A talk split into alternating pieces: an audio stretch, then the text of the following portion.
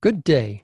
This is Michael Ramey, Executive Director of ParentalRights.org and the Parental Rights Foundation, and your sometimes host of the Parental Rights Podcast.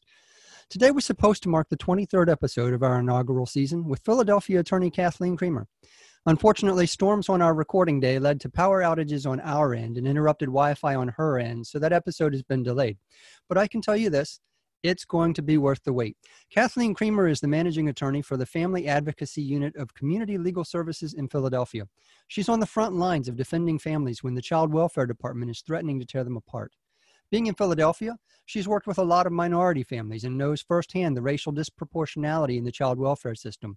And Kathleen has been a terrific ally in our coalition work in Washington, D.C., especially on our efforts to amend the Child Abuse Prevention and Treatment Act to fix problems like the lack of due process before a name goes on a child abuse registry or like replacing anonymous reporting with confidential reporting.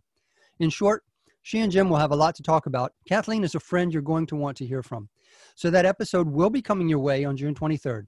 And as always, will be available on iTunes, Spotify, or at parentalrightsfoundation.org slash podcast. The following week, June 30th, Jim and I will recap our first season and tackle some fan questions in our season one finale. I hope you'll join us for both those episodes and share them with your friends to spread the word about the need to protect your parental rights. Thank you for your patience on this delayed episode. Thank you for enjoying this journey with us for season one.